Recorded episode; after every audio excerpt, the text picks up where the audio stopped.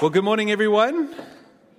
So good to be with you this morning. And as always, so good to have the privilege of sharing God's word. And so encouraged just by that video. I hadn't seen that before. What a great story.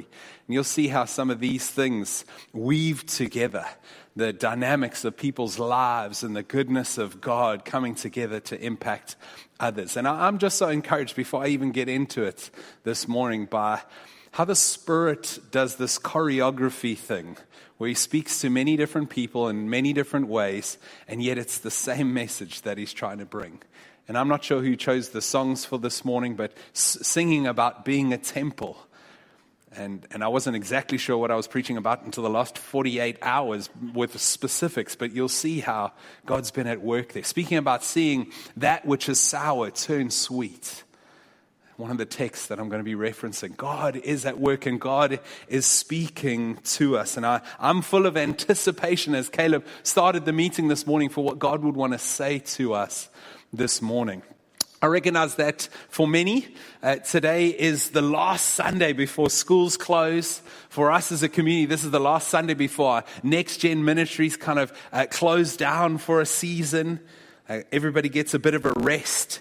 And I'm trusting that whether we uh, do have a holiday planned, whether we are able to break from work or not, that this will be a word that sends us into this festive season. Something that I feel like I've been brewing on over the last six weeks or so, even though I was still trying to distill it up until early this morning brewing on. And I've been brewing on because I feel like this truth that we're going to be speaking about has, has been informing and, and animating and bringing life to my life and the, the perspective that I have around how I'm to live my life into the world around me, even in these unusual days, these extended COVID days.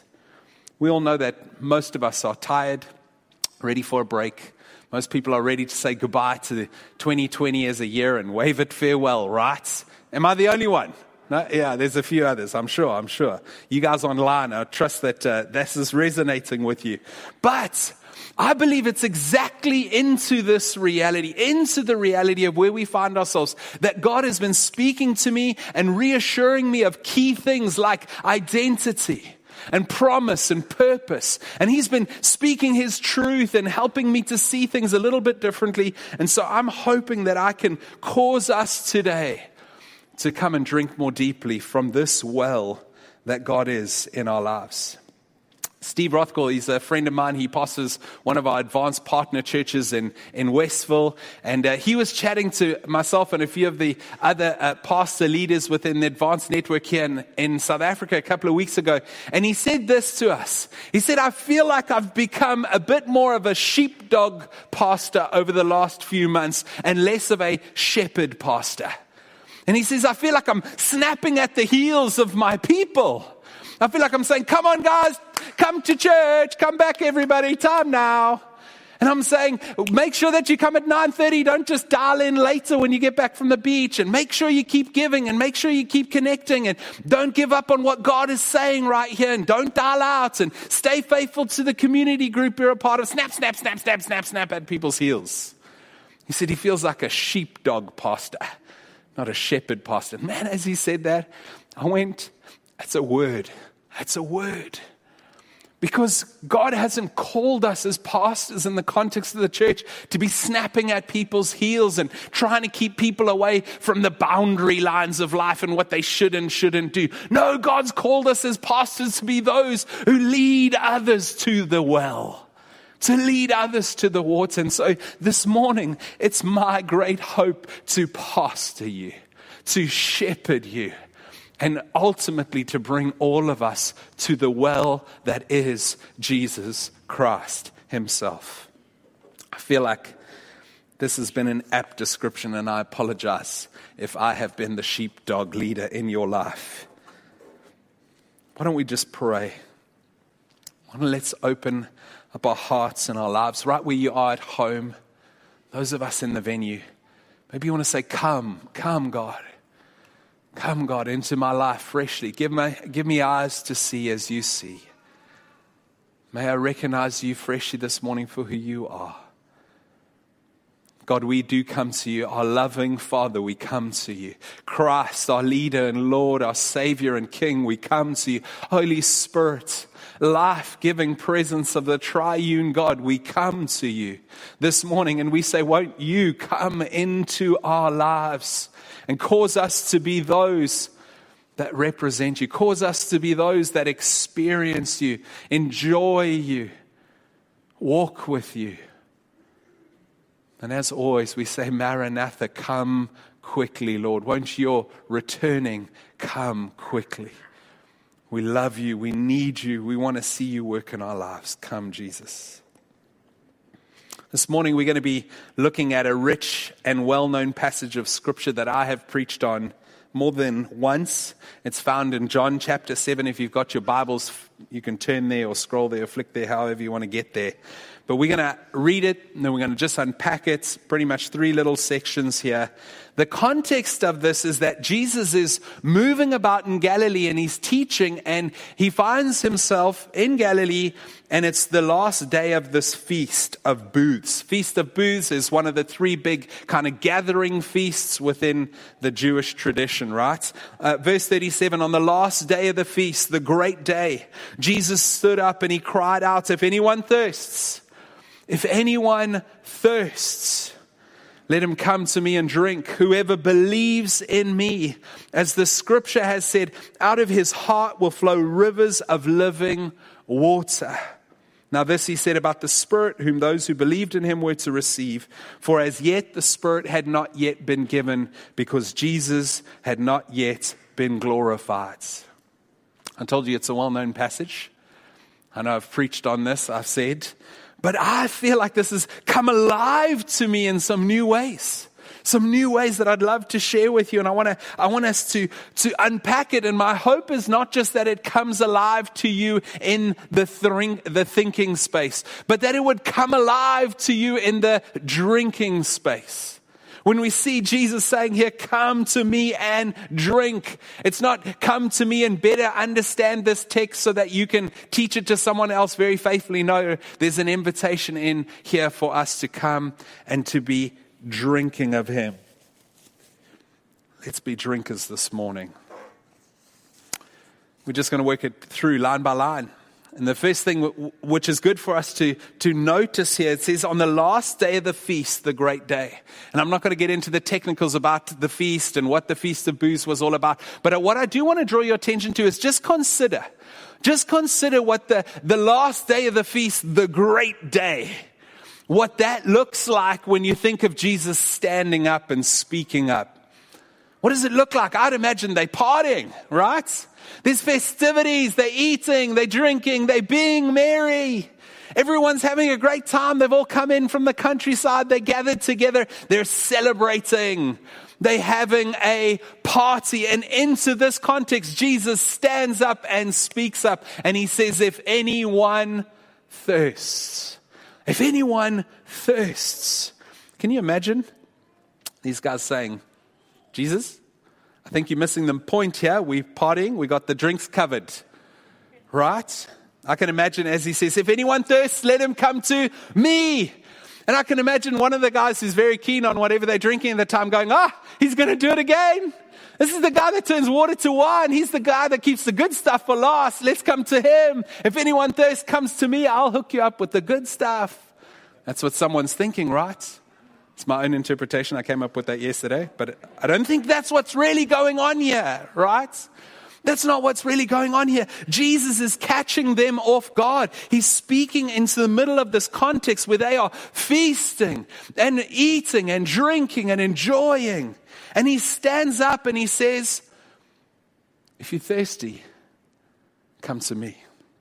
What are you saying, Jesus? What is this thirst that you speak of?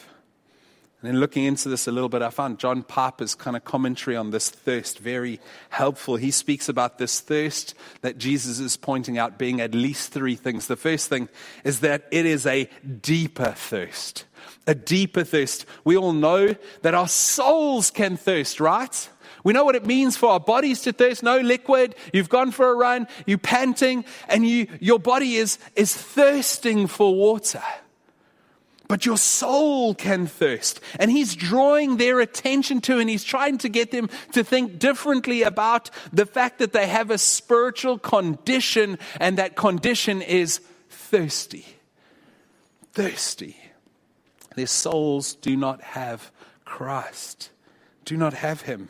The second thing we can see about what Jesus says here is that this thirst is the only condition that is necessary for receiving what Jesus has to give.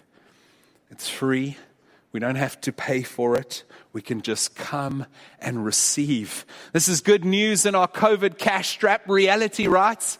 You may not have holiday plans. You may not be flush, but you can come and receive that which is so much more valuable from Him.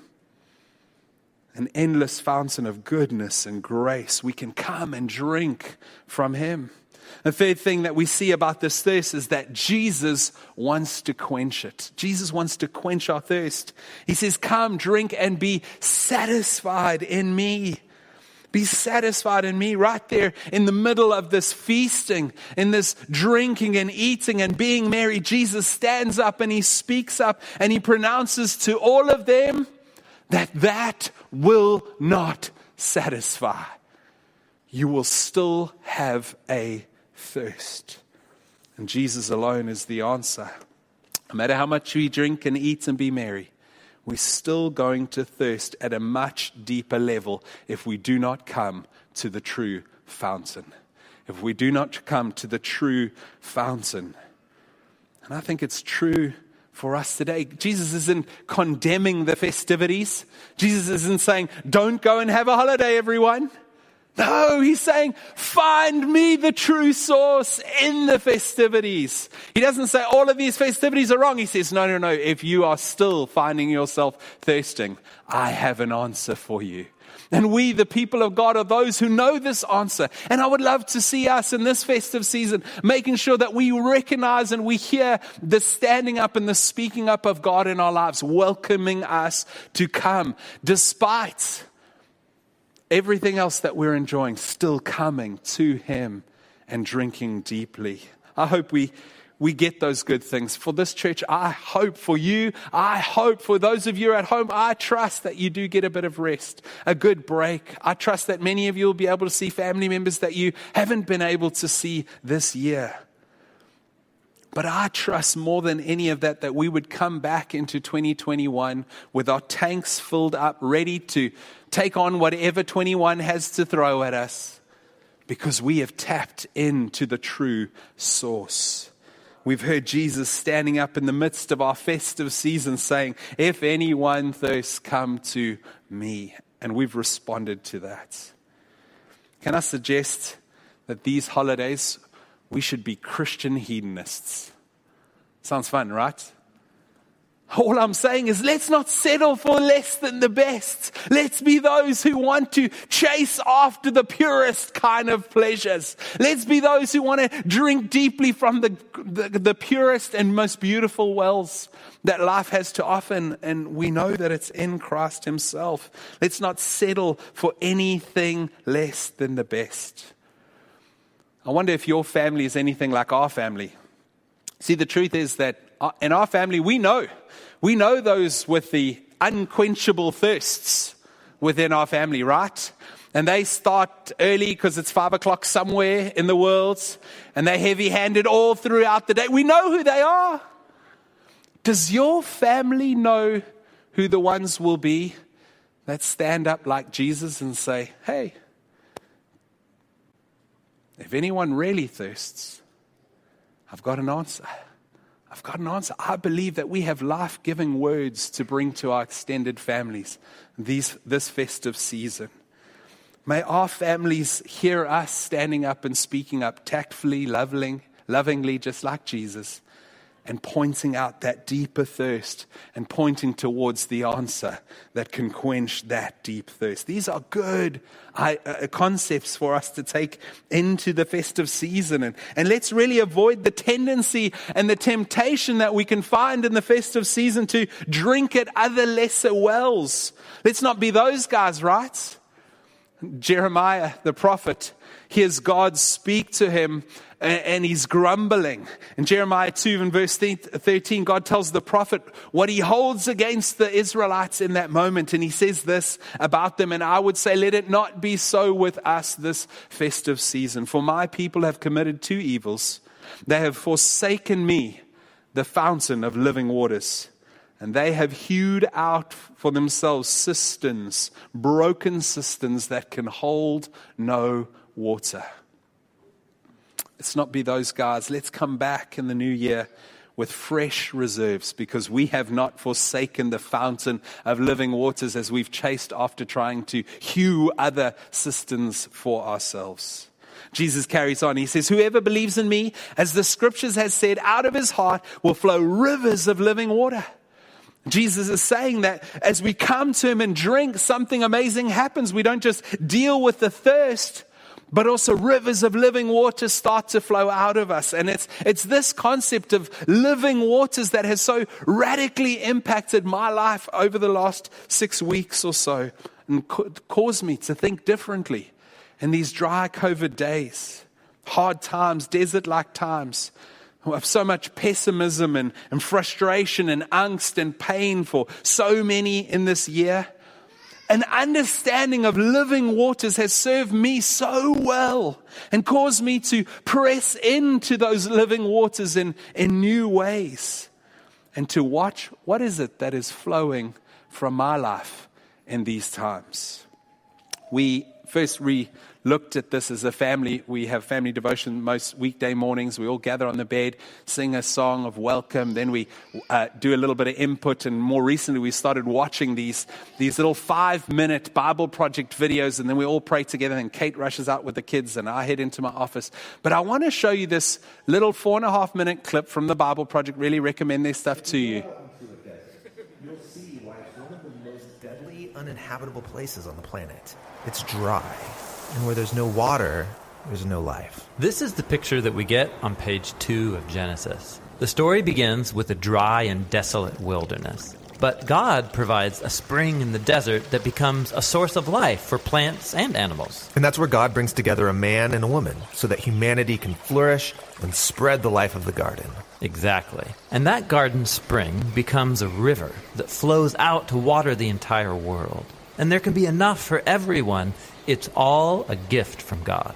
And this is great. Humans in a lush garden, but as it turns out, they find a way to ruin it. Right. Despite all of this water that God's provided, it's like they still have a drought deep inside of them. This is an image of the human condition, how we're always thirsty for more. But more of what?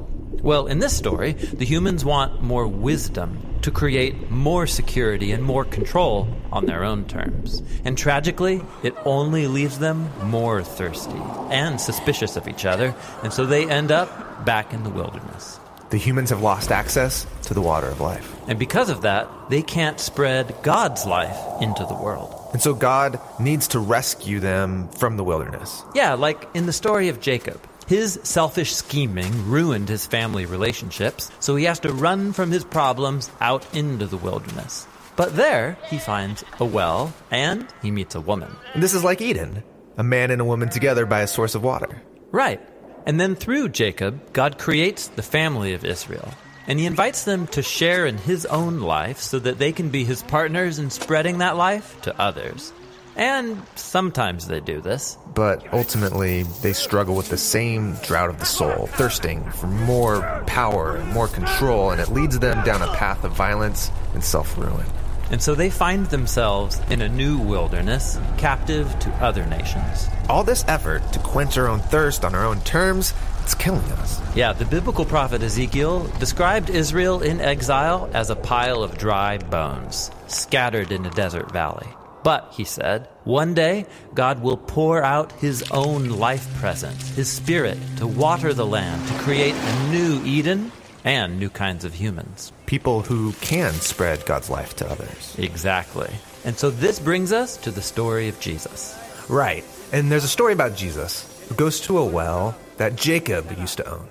And just like in Jacob's story, Jesus meets a woman and he tells this woman that no matter how much water she drinks from this well, she'll always thirst for more. Then he offers water that could quench her thirst forever. He's not talking about the well water. No, what he's talking about is God's own life that comes through him to us to satisfy our deepest thirsts. This is why later on Jesus says, Let anyone who's thirsty come to me and drink. This is cool, but it's also a strange image. Drinking from a person? Totally. And it's connected to another strange image we find in the story of Jesus' death on the cross. A Roman soldier thrusts a spear in Jesus' side, and there's blood. But also, all this water flows out. Yes, it's an image showing how Jesus' death is the fountain of life. From him, God's own love that would die for his enemies flows down and out into the world. After Jesus was raised from the dead, we're told that he sends the Spirit into his followers. Yes, to fill them up with God's own life. This is why the Apostle Paul said that when we join the current of God's Spirit, the fruit of Eden starts growing in us love and joy, patience and kindness, gentleness and self control. People like that can create beautiful things in the world that bring life to others. Yes, like little streams of God's life that can come together and point forward to the beautiful scene that we find on the last page of the Bible. There's a new river of life. Yes, it's flowing out from God and into a renewed creation, bringing life to all wherever it goes. Great little river of life, living waters, water of life. And I really, what I love about those little videos and why I'd recommend them to you is because we find there's something for everyone in there. And I walked away from this little quiet time and I found myself going on a search to understand this theme through scripture a little bit more. And there's so much to it. When Jesus stood up and he said these words, people would have started to make connections to some of the things happening in different places in the Old Testament scriptures. And listen, this concept is, is something that, that kind of gets pulled on in a few different places. And Ezekiel 47 is, is one place that just so powerfully paints this picture for us. See, God gives the prophet Ezekiel this uh, amazing vision and, he, and he, he kind of follows this river. But where does the river come from? It's Ezekiel sees the temple in Ezekiel 47, and out of the temple trickles water. And as he follows the trickling of the water, it goes knee deep, and then, uh, I mean, ankle deep, then knee deep, then waist deep, and then to the point where he can no longer stand. And, and, and we see that it then goes into the Dead Sea, and as this river goes into the Dead Sea, it turns the salty Dead Sea to pure, clean, good water. And this is where the concept of living water comes from. These waters cause life wherever they go. Listen to this verse 12 from Ezekiel 47. And on the banks, on both sides of the river, there will grow all kinds of trees for food. Their leaves will not wither, nor their fruit fail. Not in a COVID season, not in a dry season, not in a hard season. Their, their fruit does not fail, but they will bear fresh fruit every month because the water for them flows from the sanctuary, flows from the very presence of God. Their fruit will be for food and their leaves for healing. This beautiful picture. Don't you just love it? This picture of this river bringing life, unfailing, unfaltering life and fruitfulness and leaves for healing. One Jewish commentator, he says this. He says, out of this arose the idea of living water or mayim chayim, which refers to water in the form of rain or flowing from a natural spring which has come directly from God, not carried by human hands or stored in cisterns, as kind of was their custom at the day to keep water fresh underground. It is also a contrast, the commentator says, a contrast to seawater, especially that of the Dead Sea, which looks so refreshing, but is poisonous and makes the land around it barren. Isn't that powerful? Do you see that? Not like the Dead Sea, looks good but brings death. I wonder what, what, what might look good to us these holidays. And not yet bring life to us. I can remember always with a Bosch PM as a kind of students and young adults pastor, it was about this time in the year where we would have to, to preach into making sure that you hold on to Jesus and, and keep holiness a priority in your life and don't compromise. Why did we do that always at this time of the year? Because year after year after year, come January, you had a whole bunch of students crying and repenting for how they'd gone to the dead seas of this world and they had swum in the Dead Sea and then realized it does not give life. And I would say for us, let's not be those guys. Let's be those who drink from the true source. And here's the crazy thing about this text, right? Back in John 7, when, it, when Jesus says, Whoever believes in me, as the scripture has said, out of his heart will flow the rivers of living water. See, Jesus is referring back to this Ezekiel 47 picture of the temple. And he's saying, We are now the temple from which the water flows. Isn't that beautiful? Because we know 1 Corinthians 3:16 says, "Do you not know that you are God's temple and that God's spirit dwells within you?" So now through us this vision becomes true. The streams of living water flow out from us.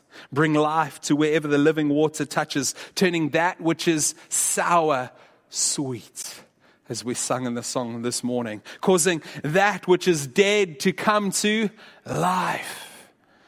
This is so profound. It's so profound. And I trust that this penny drops. And I'm going to take a few more swings at hitting the Coke machine on the side here so that the penny drops for you. This is so profound. This answers questions of identity for us. Who am I? Yes, you're a son and you're a daughter, but in Christ you are also the temple of the living God through which and from which his life wants to flow to the world around you. What about the questions of promise? What has God said he will do in our lives? He has promised that he will cause living waters to flow from us. Is that dependent on whether we're in a forest or a desert? No, it's not. Is that dependent on whether we're in a rainy land or a non rainy land? No, it is not. God has promised that He will cause living waters to flow through us and those waters to bring life to others around us. What about the questions of purpose? Big questions. What am I meant to do with my one and only life? Well, if you're in Christ, the answer is here. Allow His life to flow through you and to cause life to be brought to others around you. In these difficult days, as I've seen so many people becoming cynical and grumpy and disgruntled and frustrated and even angry with things not going our way this year, this concept has challenged me to my core. In my speech is living water flowing in my serving is living water flowing. To my family is living water flowing. To the staff that I work with is living water flowing. And as I think about these things, I know I can look back on the year and I need to apologize, guys. That's where I got it wrong. That was Dead Sea dynamics right there. That was not living water flowing. I'm sorry. In my outlook on the world today, my optimism around what's happening in our world is living water flowing. In my finances, my generosity is living water flowing. Life, healing, and hope is all meant to be flowing from my life. I am not the life, let's be clear. I am not the life, but the one who is the life now lives within me and flows through me to the world around me. And how will they know unless I allow the flow to happen? I've been so encouraged watching living waters flowing from people's lives in this community through this season. Life giving waters surrounding the extended Ryan family as they walk a very hard, life threatening journey of cancer with Jono life giving waters as we have seen people in our community coming alongside those who have lost jobs and income and are needing help to get through sacrificial giving and real, genuine community. Life giving waters flowing. Life giving waters that have been flowing as people have exercised patience and kindness. And they've ex- eh, eh, lived in a peace through this long COVID extended season. Imagine, imagine if we all lived with this understanding. Is it just me that can see the difference that this could make in our world? Imagine if we all woke up every day and we said, Today, to the dry lands of the people's lives around me, life. Today, to the barrenness around me, life. Today, to the dead seas around me, life. Today, to the cynical voices around me, life. Streams of living water flowing through us. How's this possible? Well, it's not possible because of us. It's possible because of Him who we come to and Him who now lives within us. See, when we come to Jesus for a drink, you don't get a drink, you get a fountain. You get a fountain and rivers of water flow from our souls. Why? Because the river maker is alive and at work within us. I don't know about you, but you don't have to look anywhere else ever. He can cause every needed river to flow in your life.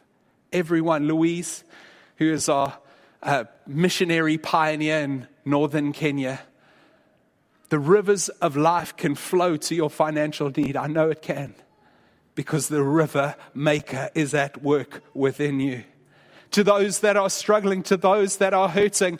I know that the rivers of life can flow in your life because the river maker is at work within you. Yes, this has been a, a hard year. But I've been so encouraged lately. Hard year, crazy rush at the end of the year that made me break all my suggested promises for how I was going to keep the slower pace in life. Maybe you can resonate. Stretched on many fronts, big personal faith goals ahead of us. And yet, when I look at all of those things and I look internally, I say, it is still very well with my soul. Very well with my soul. Why? Why? Because there is a river maker at work within me. This is real. This is powerful. This is a lived experience. I'm not sure how people without Christ get through. I don't know how it's possible. How about you this morning? Have you experienced the river maker at work within you? Is there life splashing from your life onto others? Is the waters of grace and kindness what others experience as the river goes past their lives. There's one more verse. Let's, let's look at that quickly together. Verse 39. Now, this he said about the Spirit, whom those who believed in him were to receive. For as yet the Spirit had not yet been given because Jesus was not yet glorified. It's interesting. In this verse, Jesus is calling them to come to himself but the very next, and come and drink, and the very next verse is he's speaking about the Spirit. Do we see what's happening there? The presence of God at work in us. Obviously, this is another great display of the mysterious triune nature of our, our God. One, but yet three. But it's also speaking about the order of how these things happen. First, we come to Jesus, we recognize him as leader, leader and, and Lord in our lives. We recognize him as king. And as we do that, the Spirit comes to dwell within us. Jesus makes it clear later in this very book when he's saying, I'm going to ask the Father to send the Spirit. He, he says that he's also speaking of himself. He says this in John 14, verse 17 You know him, for he dwells with you and will be in you. Jesus is speaking to his disciples, speaking of the Spirit, and he says, You know him, for he dwells with you. Here I am right now. But also one day he will be in you. In other words, I will be in you, says Jesus. Isn't that good news? That while Christ is no longer with us in the physical, we have the Spirit of Christ living within us. And what's good news about that is he's as close as our thirst. We don't have to go to religious places, Mecca, Jerusalem.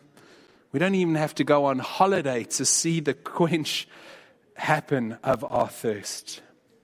We are the temple in which he dwells. We are the temple from which he flows. And the fruit of the Spirit, I loved how in that video they just pick up on the fruit of the Spirit, just ever so lightly there. The fruit of the Spirit should be the fruit that we see coming from our lives coming from our lives and into the lives of others and impacting others.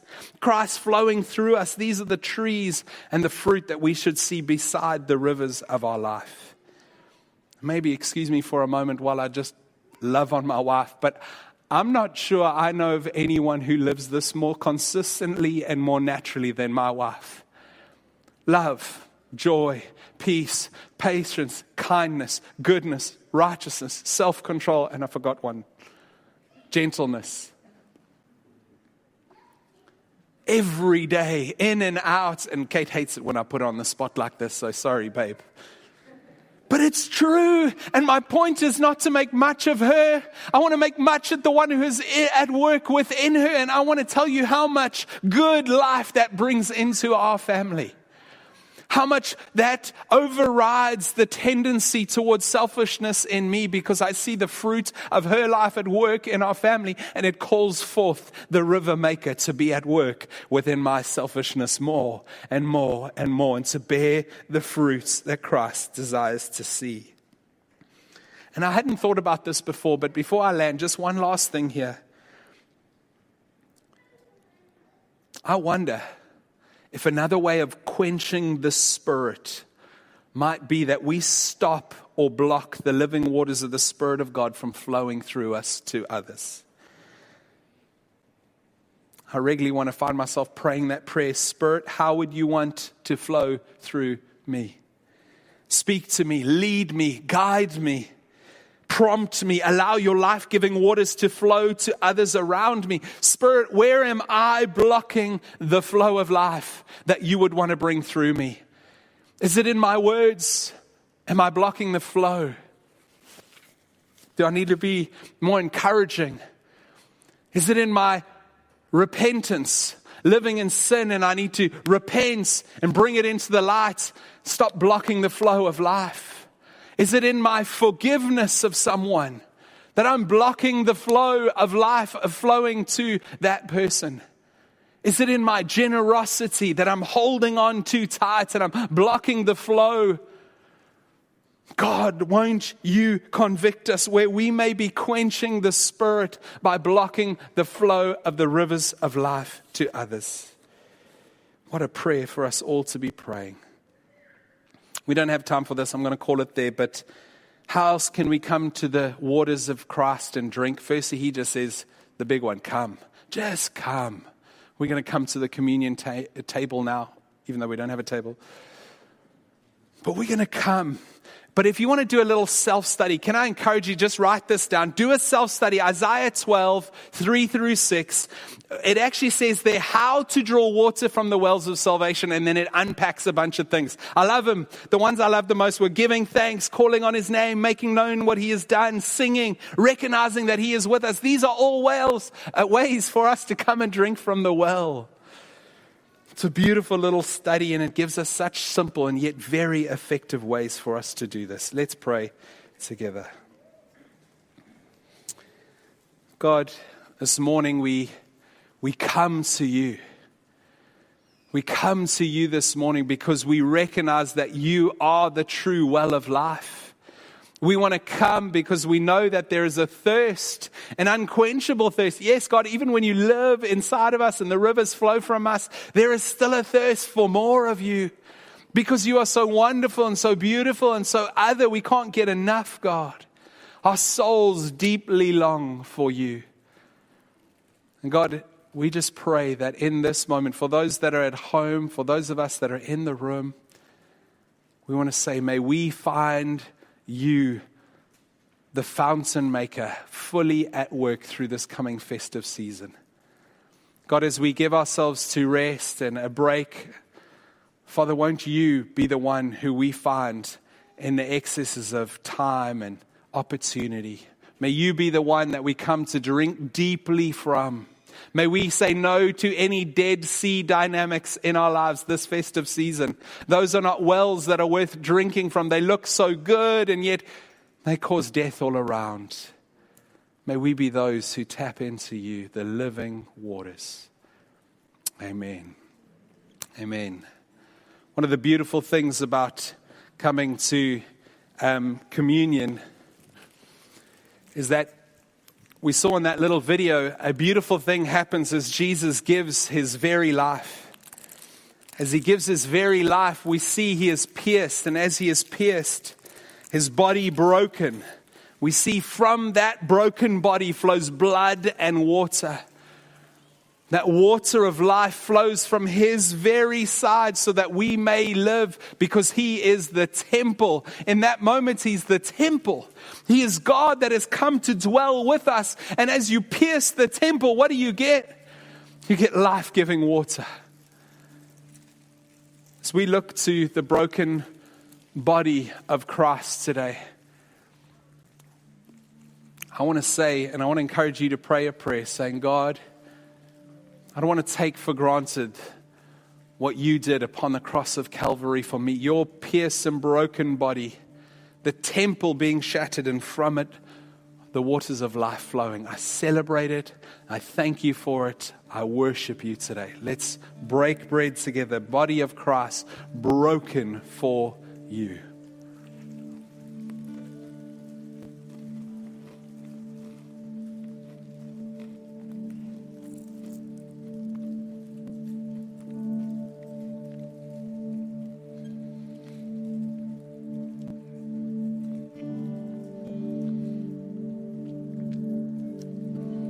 Christ is your people in this world, an ever piercing world.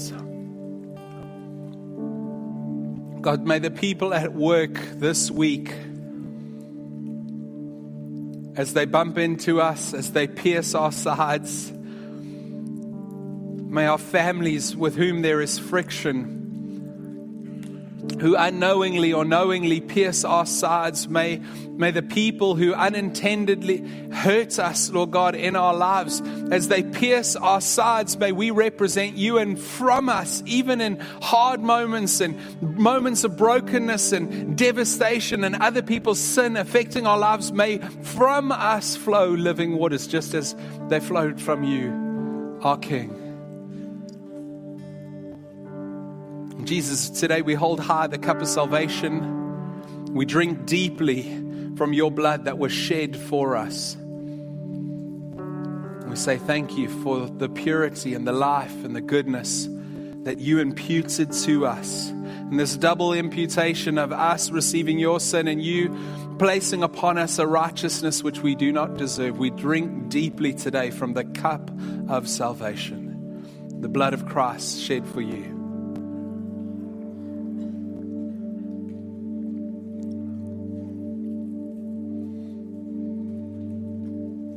God, as we interact with our worlds in this next week, in this holiday season, may your life, may your peace, may your purity, may your goodness, which your blood so represents, may, Father, that be what people experience from us.